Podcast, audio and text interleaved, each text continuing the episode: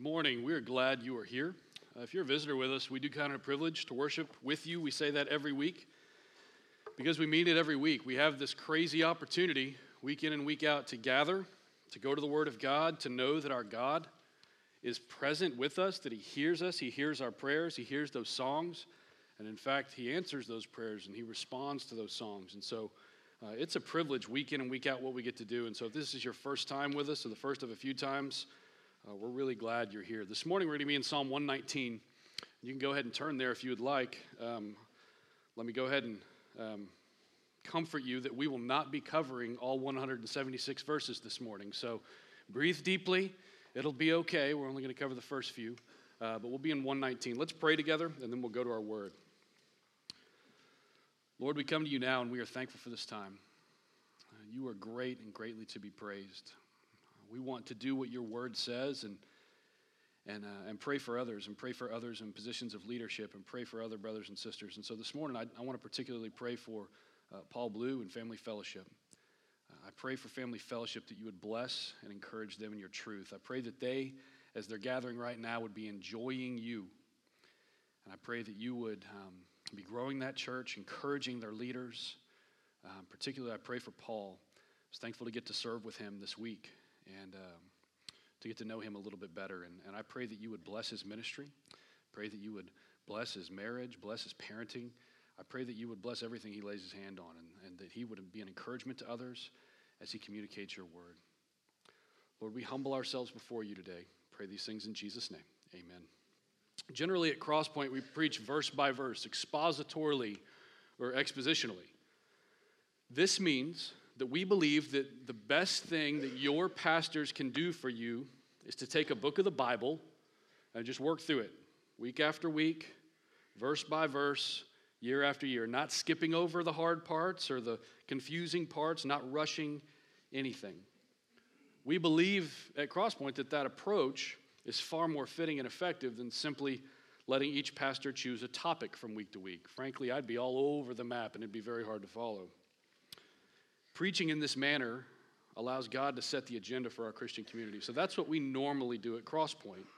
But this morning is not normal because we have, from time to time, what we call a standalone sermon, where you're not going to be preaching for two or three weeks on a, on a small series of verses, but you just have a standalone sermon. And that's what I'm tasked with today is the, the standalone sermon. What do we do with a standalone sermon? Where do we go? We're used to going verse by verse.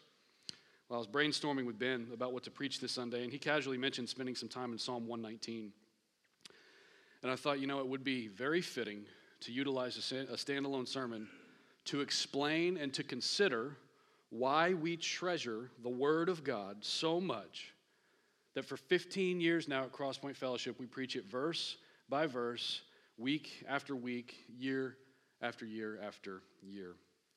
So if you haven't turned to Psalm 119, go ahead and turn there. And as you do so, I want to give you a little background. It is the longest psalm with 176 verses, but it's not just a long song of 176 verses, but it's very detailed in its structure. This psalm that we're just going to be looking at the first part today is like a really disciplined love song. It's a song of deep and profound affection, almost like a love song. The author who we believe to be David, but we're not completely sure, takes meticulous time to utilize each of the 22 letters of the Hebrew alphabet and then utilizes eight verses at a time for each of the 22 letters of the Hebrew alphabet to express his deep love for God's word. If that's confusing, let me give you an illustration. This would be like writing a love song to your lady using all of the letters of the alphabet. A, is for ankles, yours are nice, and so on and so forth. Now, Valentine's Day is coming up, and I don't want any of you guys to steal that because I've been working on that this week. A is for ankles, and yours are nice.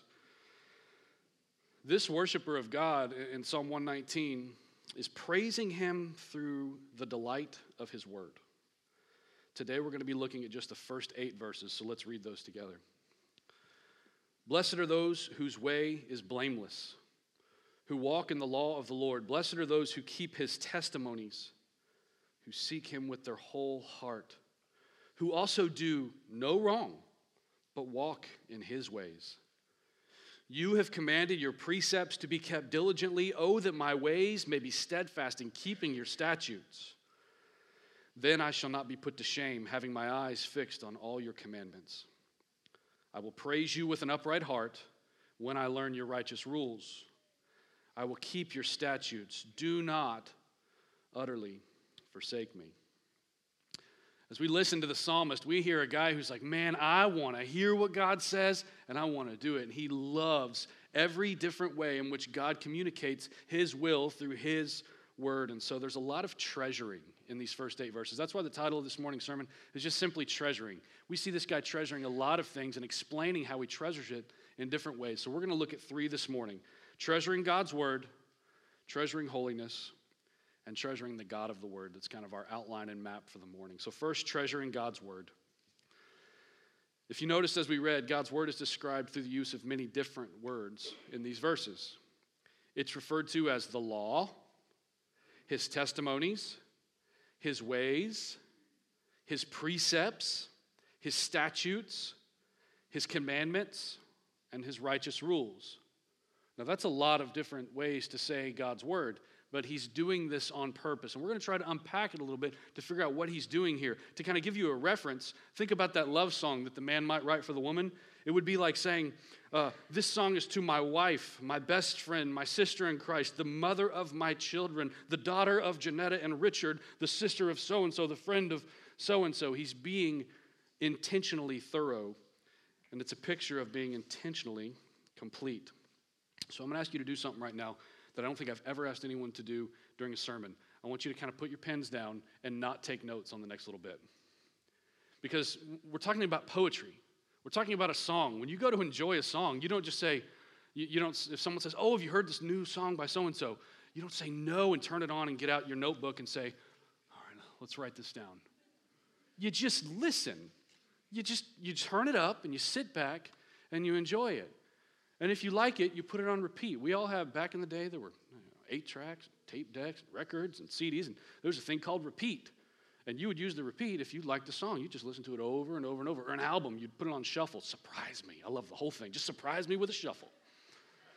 So this morning, as we go to Psalm 119, I just want you to take a minute, not for the whole sermon, but for the next little part. I'll tell you when to pick your pens back up, to just kind of listen. He uses these different words to describe God's word as a song, as a poem, where he's inviting you in with him to enjoy it in the same manner. So when he says the law, the law reminds us that revelation is not simply something interesting for us to study, but it's for our obedience. So when he says law and he's holding it high, he's also holding high the reality and the call to, to be obedient to what God says. It's not just interesting, but we're called to be obedient. When he says testimonies, these testimonies are a witness, which make it dependable and true. The word regularly holds high the dependable and true witness.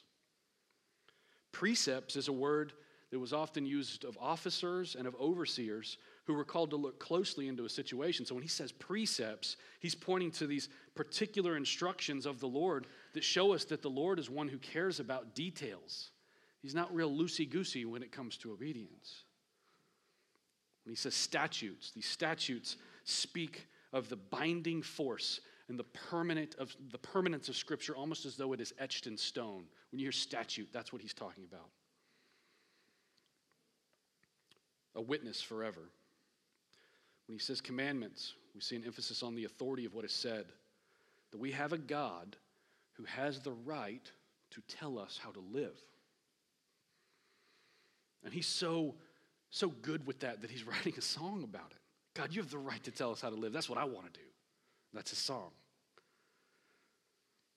Ordinances emphasize judgments and communicate the standard of fair dealing with other people. So God's saying, um, I, I give you ordinances so you know how to act with one another. And the psalmist says, Yeah, yes. I mean, the, I, have shared this example so many times, but I, a guy named Chad Spear was here when Crosspoint started, and we, we had them over for dinner, and um, it was our, like, Lindsay and I just moved into the first house we ever had. We still had our grill um, that was like, I'd just taken it out of the box and put it together. So we're newlyweds and we have people and we're like being adults for the first time and we're cooking for people. And I just, I just said, I don't know what to cook. So I just took all the meat in the freezer and I cooked it for us and the Spears and the Holts. And, and it was ridiculous pile of meat for six people. It really was overkill. I have a tendency to do that when I cook because I grew up with boys and we just, mom would just pile food on the table and it would disappear. But then when you do that with your guests, there's usually leftovers. So uh, what we did was we made all this meat. I didn't know at the time that Chad's wife, Samantha, was a vegetarian. So my bad on that, okay? So all, I don't even think I cooked any vegetables. And so, but Chad apparently, because of that, didn't get the amount of meat intake that he would regularly prefer. And so, as he's ta- eating these pork chops and eating like, like some, some steak and eating whatever else, that sausage, whatever else I threw in there, at one point, Chad just pushes back from the table and says, This is so good. I want to write a song about it. and and every time I go to the Psalms, I think about Chad saying that because that's what the psalmist is doing. He's saying statutes and precepts. Oh, that's good. I want to write a song about it. That's what he's doing. So, the word, when we see the word of God, it's a general term for embracing all of God's truth. When we see promises, they point to fulfillment. But properly defining all of the different words is not our goal this morning. That's not the point of a poem. The Psalms draw us in like any other good song does. When you read the Psalms, that's what, that's what the aim is. Not that you just study the words and define the, the words in their original language so that you can outline it. It's so that you enjoy it.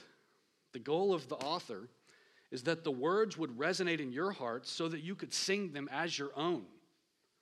That's what we're doing when we pray the Psalms and we read the Psalms. That, somehow that song that someone else wrote, that they would resonate so clearly with you, you'd be able to say, That's my song. Our story is the story of a people. You've heard that over and over again. So you could hear Peter at Pentecost saying, You know, when we were drawn out, when we were called to be God's own people, you say, That's my story. And so it is with the Psalms. That's my psalm.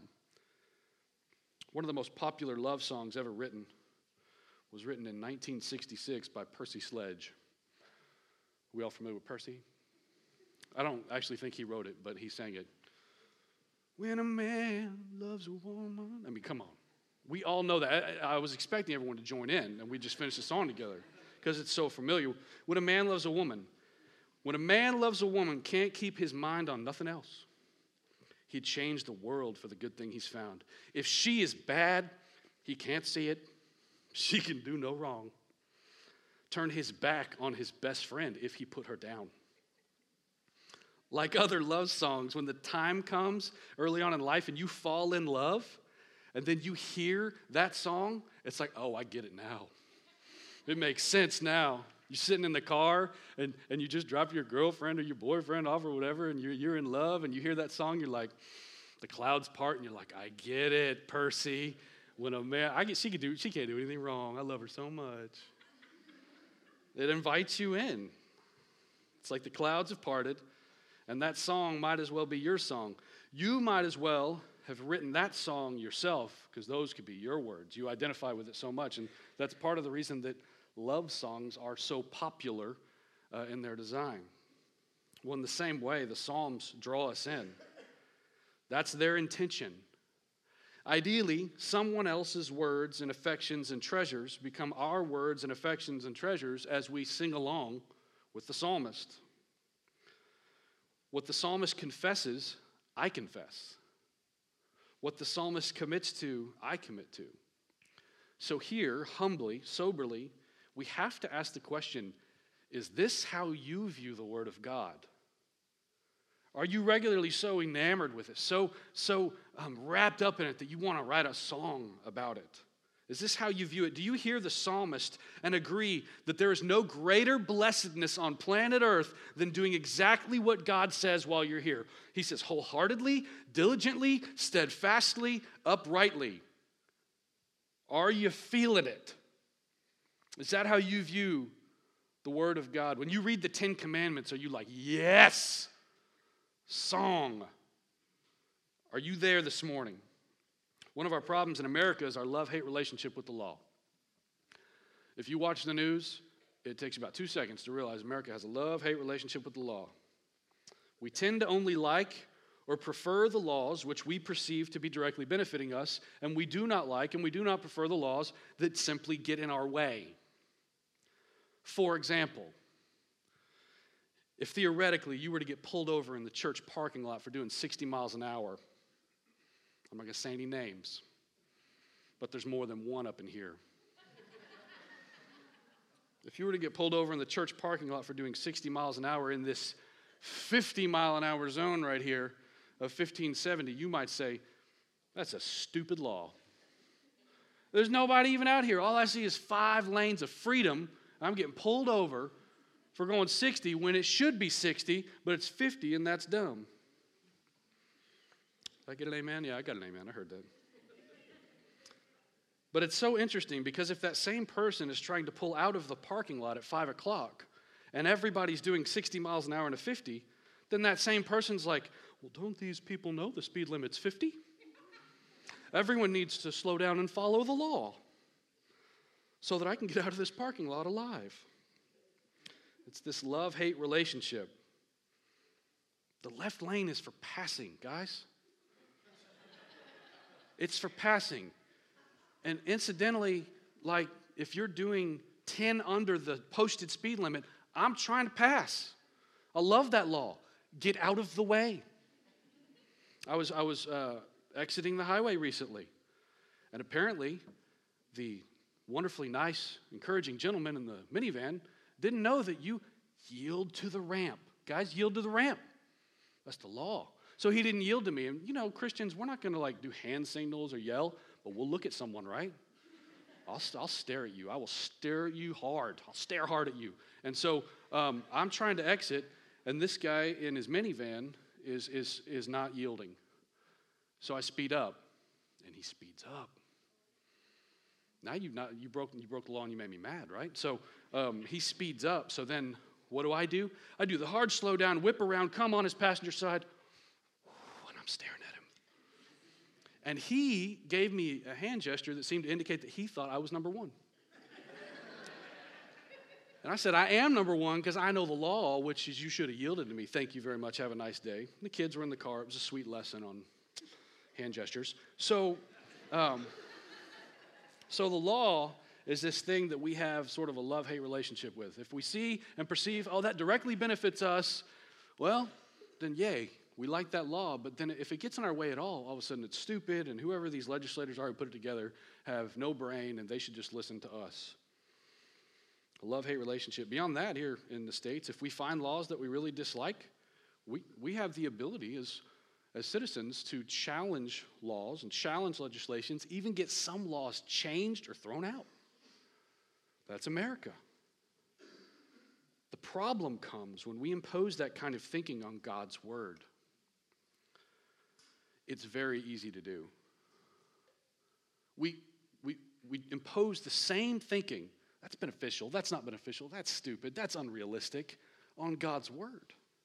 For example, I know that one of the Ten Commandments says, don't lie. But in this situation, lying would benefit me more. Lying would save me some money. Lying would make this tax write off this big when it was really only this big. And so we reason through it the way we do as Americans, and we say, you know what, that law is, is not beneficial to me, God, giver of the law. And so, you know, lying, it says don't lie, but I'm going to say that in this situation, lying would be more beneficial to me. So I don't like that law. And we can do it with all of them. In our arrogance and in our short sightedness, we look at God's word and we wrongly conclude that maybe some of this benefits us less than other parts. We, we, we read through books and say, oh, I, I mean, I've heard people, I like the New Testament. The Old Testament's boring. Well, the New Testament doesn't make any sense without the Old Testament. We, we, we look at it and we, and we, even in the Psalms, ooh, I like these Psalms, but I don't, I don't like those other Psalms about judgment. That's not good for me. Really. We're not allowed to pick and choose. And the reason that we're not allowed to pick and choose is this all of this benefits us completely. We don't dismiss even an iota of it.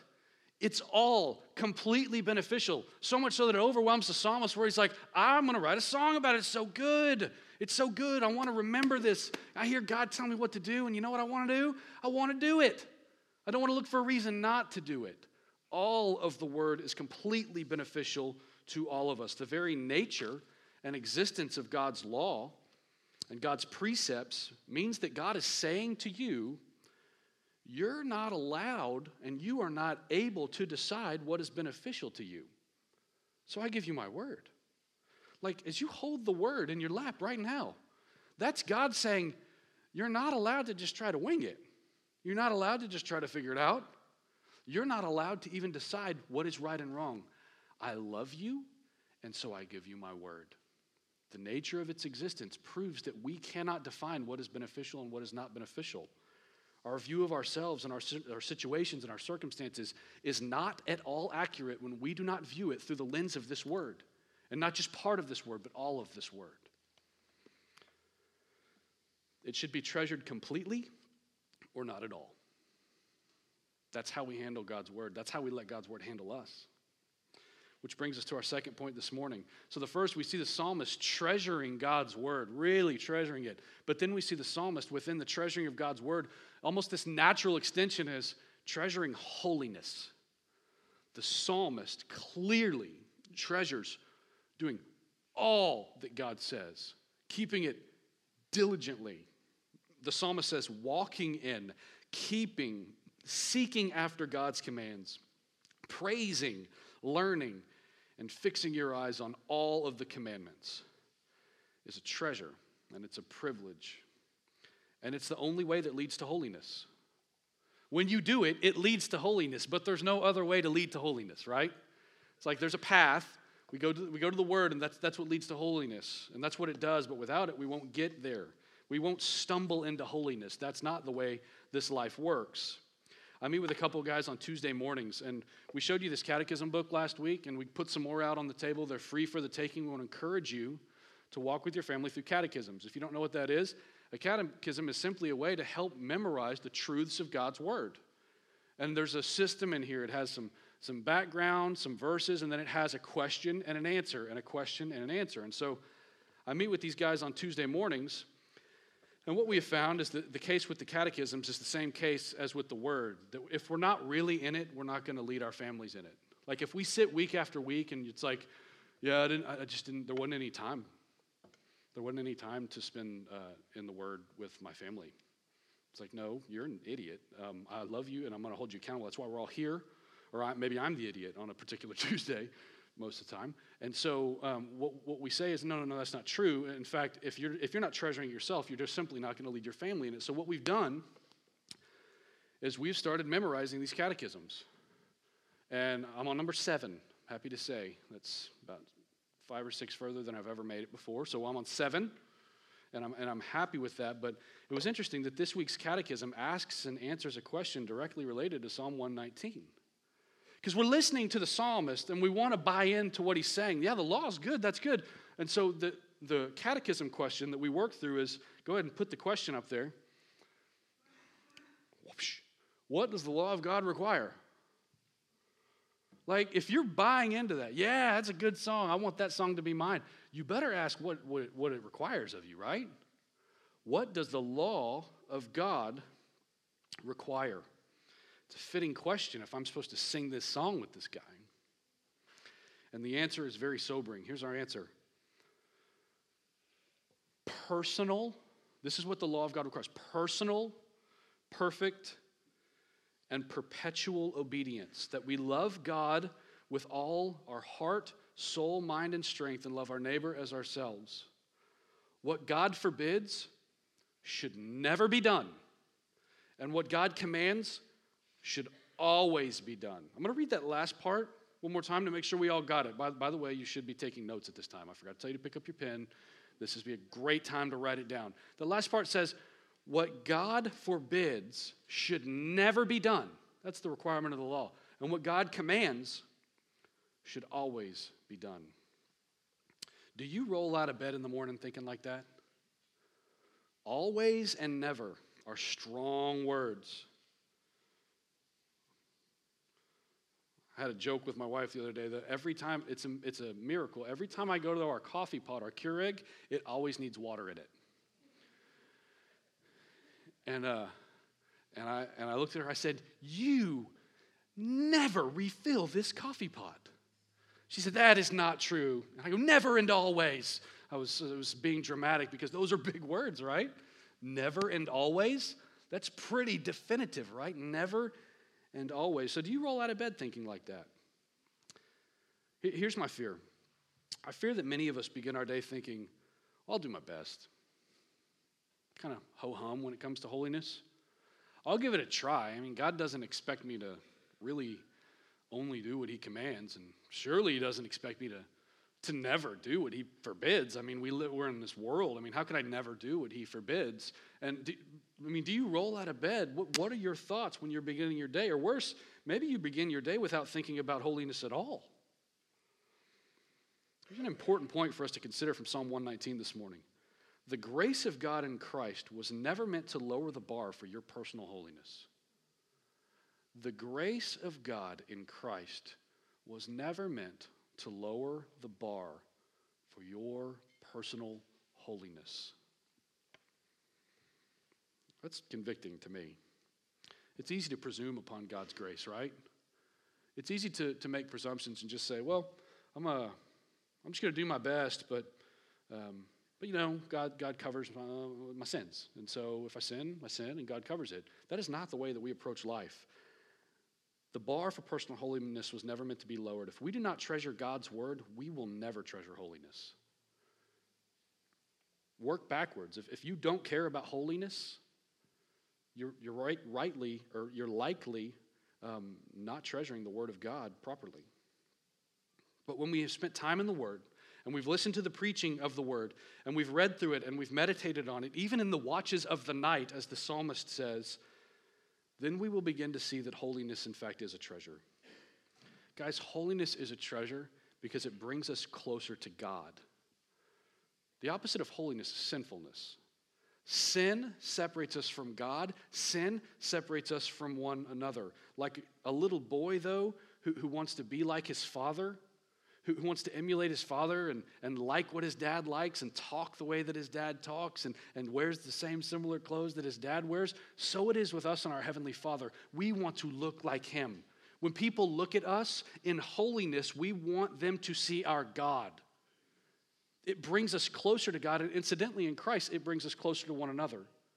That sin that separates us begins to go out from us because we are moving in holiness. That is holiness. We should treasure holiness so much so that we count it a privilege to begin every day saying, Today, in Christ, my aim today is to always do what God commands and to never do what God forbids. Now let's move to our third point and address what, what maybe creep, you might be creeping in, some, have some thoughts creeping in right now, like um, always and never. They, they are strong words. Can I even faithfully say that? Is it stupid for me to start my day like that? I don't know if I buy into that yet. And, and so here, here's the third point we, we treasure God's word, and in doing so, we treasure holiness. And the main point of all that is treasuring the God of the word. Treasuring the God of the word. Some have, have accused Psalm 119 of idolatry. Some have stated that the author, when you read through this and you get to, you know, all of these different 22 uh, verses with, with eight verses within each, and just this high, high ex- exaltation of the word, they're saying, you know what? The author could be guilty of idolatry because the author seems to love the word more than the God of the word. The obvious concern with such a focus on the word and on the law is that it can produce people who change their behavior but miss the gospel. And I, and I want to point that out this morning. We need to be very careful as we're talking about, man, we want to, with the psalmist, say, I want to do exactly what he says, but moralism is not the gospel. Moralism is not the good news. To be clear, uh, it's much greater than moralism. Mark Dever suggests, he says, moralism produces sinners who are potentially better behaved. That is a really good definition. Moralism produces sinners who are potentially better behaved. That's what, that's what, we, what happens when we just aim at behavior modification with our children. Rather than, you know, holiness, we're just aiming, you know, stop doing that stuff that's bad. And, and we can miss the gospel altogether. And so if we're aiming towards just moralism, just do what it says, guys. That produces sinners who are just potentially better behaved. The gospel of Christ transforms sinners into adopted sons and daughters of God. That is the good news. The good news isn't go do this stuff and you'll feel better. The good news is the gospel that in Jesus Christ you were made sons and daughters of God. The church can never evade, accommodate, revise, or hide the law of God. We don't need to stray from it or put it away. Indeed, it's the law that shows us our sin and makes clear our inadequacy and our total lack of righteousness. It's nearly impossible to talk about the law of God without turning to Galatians 3:24. So, if you want to turn with me, we're just going to read the one verse, but Galatians 3:24 is an important place to go when we're talking about the law. It's real short, and it says this. So then, the law was our guardian until Christ came, in order that we might be justified by faith. I'm going to read it again. So then, the law was our guardian until Christ came, in order that we might be justified by faith. This morning, go ahead and turn back to Psalm 119. This morning, here's what we have to understand with this the law cannot impart life, the law cannot justify you. Christians should not find their identity in the law, but you should still love it. Okay? That's what's tricky about talking about the law. It's not going to save you, it's not your identity. But just like the psalmist, you should still love it. You should treasure it because it brings us closer to the God who has given us the law. It's a tutor that leads us to Christ, not so that we can then abandon it, but so that we can appreciate Christ's perfect fulfillment of it. If you understand what Christ, if you don't understand the law, you don't understand that Christ fulfilled it perfectly. It would be like me telling you something that someone did, but you don't understand what that thing even was, it, don't, it won't matter to you. But if you understand that law and you understand what it calls us to, and you know that Christ fulfilled it perfectly, that draws you closer to Christ, a tutor that leads us to Christ, not so that we can abandon it, so we can appreciate Christ's perfect fulfillment of it. As those justified through faith in Christ, we still treasure holiness. And it cannot be rightly treasured without God's word.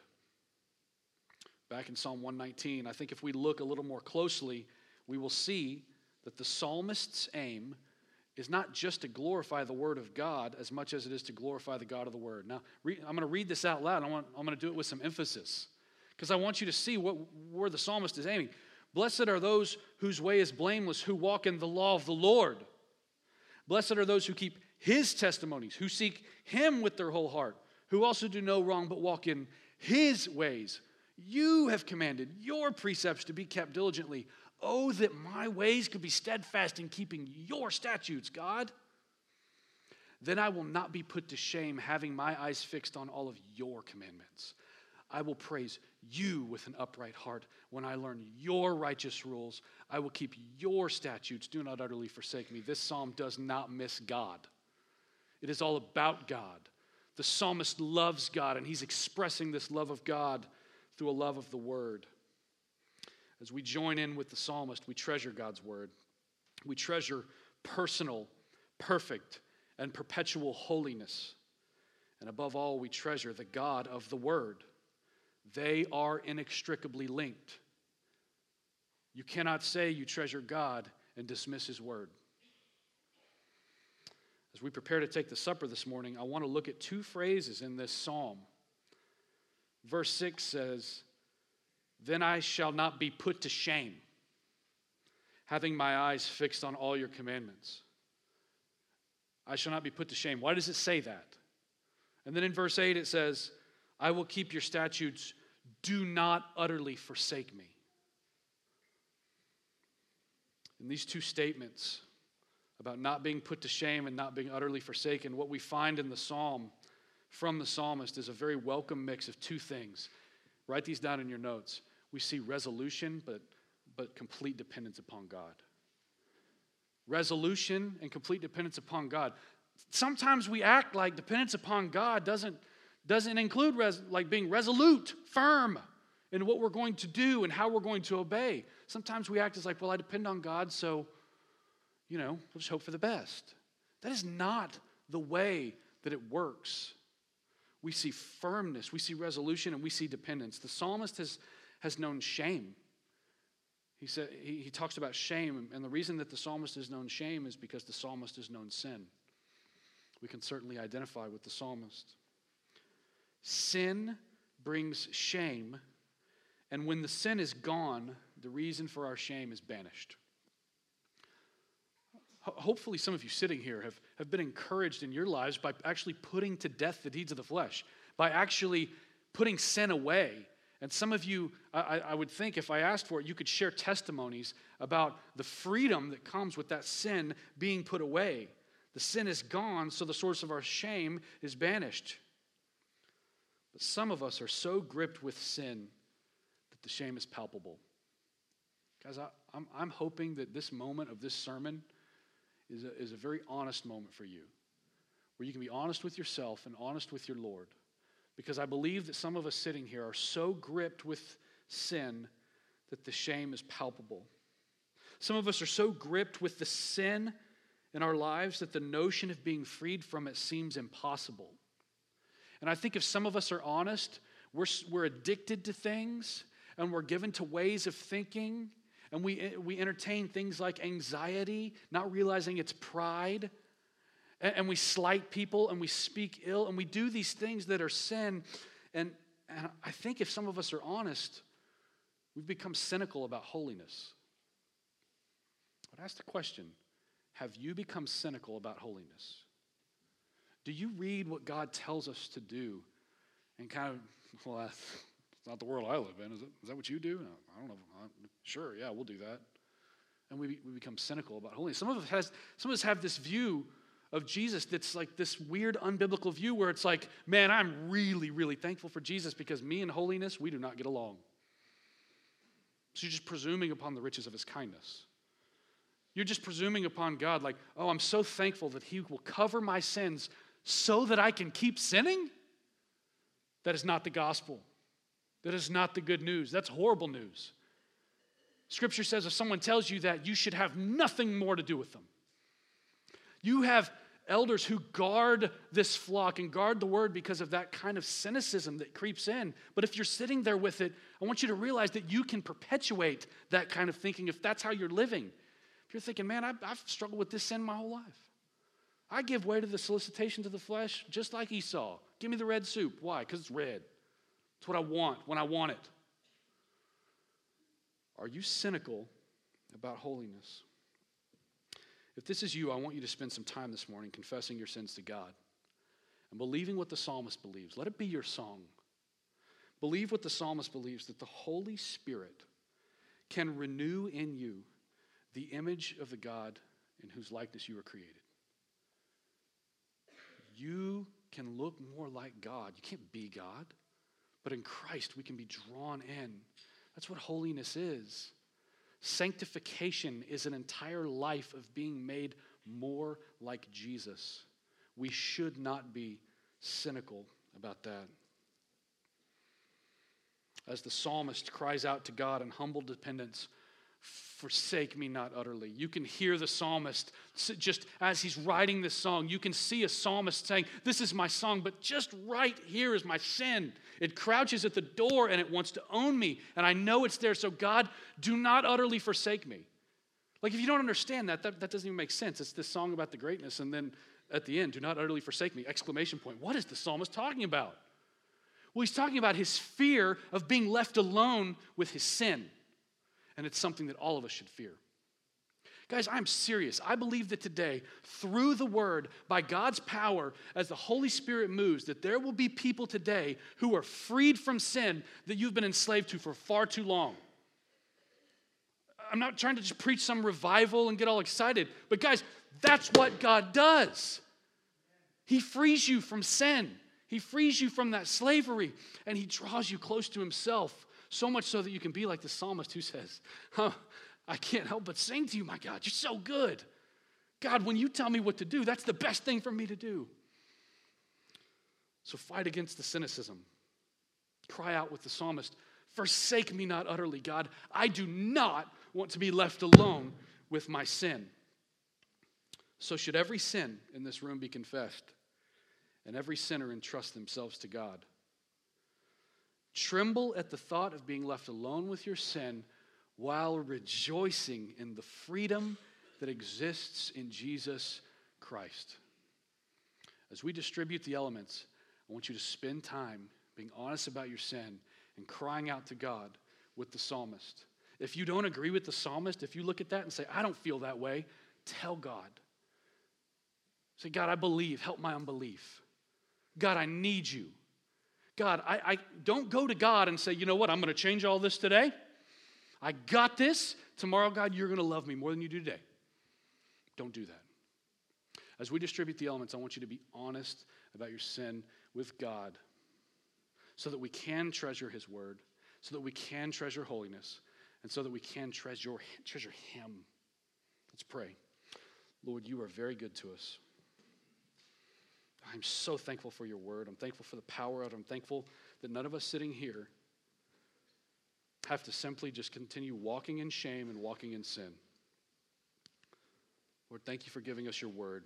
I pray that as, as we continue in song and as we distribute the elements, Lord, my prayer is that your people would be made more holy through the confession of sin and by receiving this Holy Spirit and by moving in Christ likeness.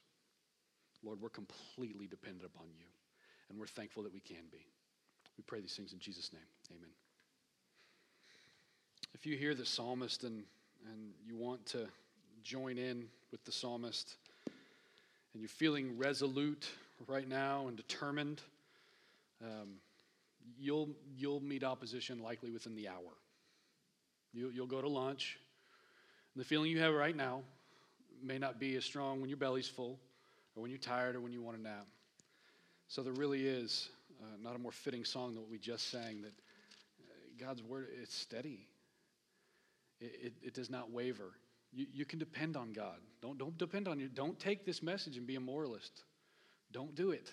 That's a big, big possibility today. Don't leave and say, I'm going to do that. I got the will to do it. I'm going to do it. Okay, your God is very good. And He walks with you and He wants to be close to you. So be completely dependent upon God. That's what the supper is. That's what we're doing when we're taking this supper. In Corinthians, it says, For I received from the Lord what I also delivered to you. And I want you to hear if there's anything in this, this instruction that sounds like what was written by the psalmist so many years before.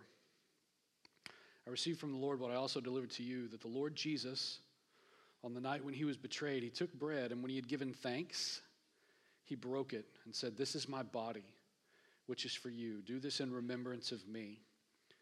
And in the same way, also, we took the cup after supper, saying, This cup is the new covenant in my blood. Do this as often as you drink it in remembrance of me. For as often as you eat this bread and drink the cup, you proclaim the Lord's death until he comes.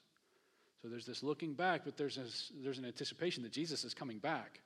That's, that's a big part of the good news for the Christian. We don't believe that this is all that there is. So if it, if it takes work to endure in this and remain holy, we will do that. We'll have the fortitude because we believe that Jesus is coming back. And he says, Whoever, therefore, because of that, therefore, whoever eats the bread or drinks the cup of the Lord in an unworthy manner will be guilty concerning the body and the blood of the Lord. Let a person examine himself, and so eat of the bread and drink of the cup. For anyone who eats and drinks without discerning the body eats and drinks without judgment on himself. So apparently, the psalmist's encouragement towards holiness isn't simply a good idea or an encouragement, it's a requirement. If you take this and say, Ooh, I need this because I'm going to do some sinning this week, you're missing the point. If you say, Ooh, I need the body of Jesus and I need the blood of Jesus because I have no doubt that I am going to fail, you're approaching your day and your week and your life the wrong way. You drink judgment on yourself if you're cynical about holiness. So it's a fitting encouragement and a fitting command, beyond an encouragement for us this morning, to examine ourselves, to take the supper the right way. It is sober. It is very sober because it means complete dependence upon God. Human beings don't always like that, but that's where we're at this morning. So, in light of what Christ has done and in anticipation of his return, as you examine yourselves, take and eat.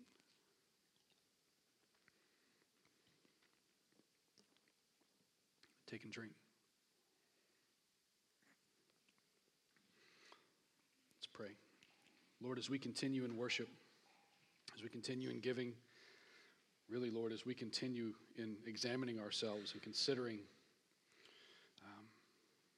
if, if we're trying to emulate our Holy Father or not, um, Lord, I, I pray for honesty today, and I'm, God, I'm just so thankful for Jesus. I'm so thankful that we're not talking about some pipe dream or some, some uh, unrealistic possibilities, Lord.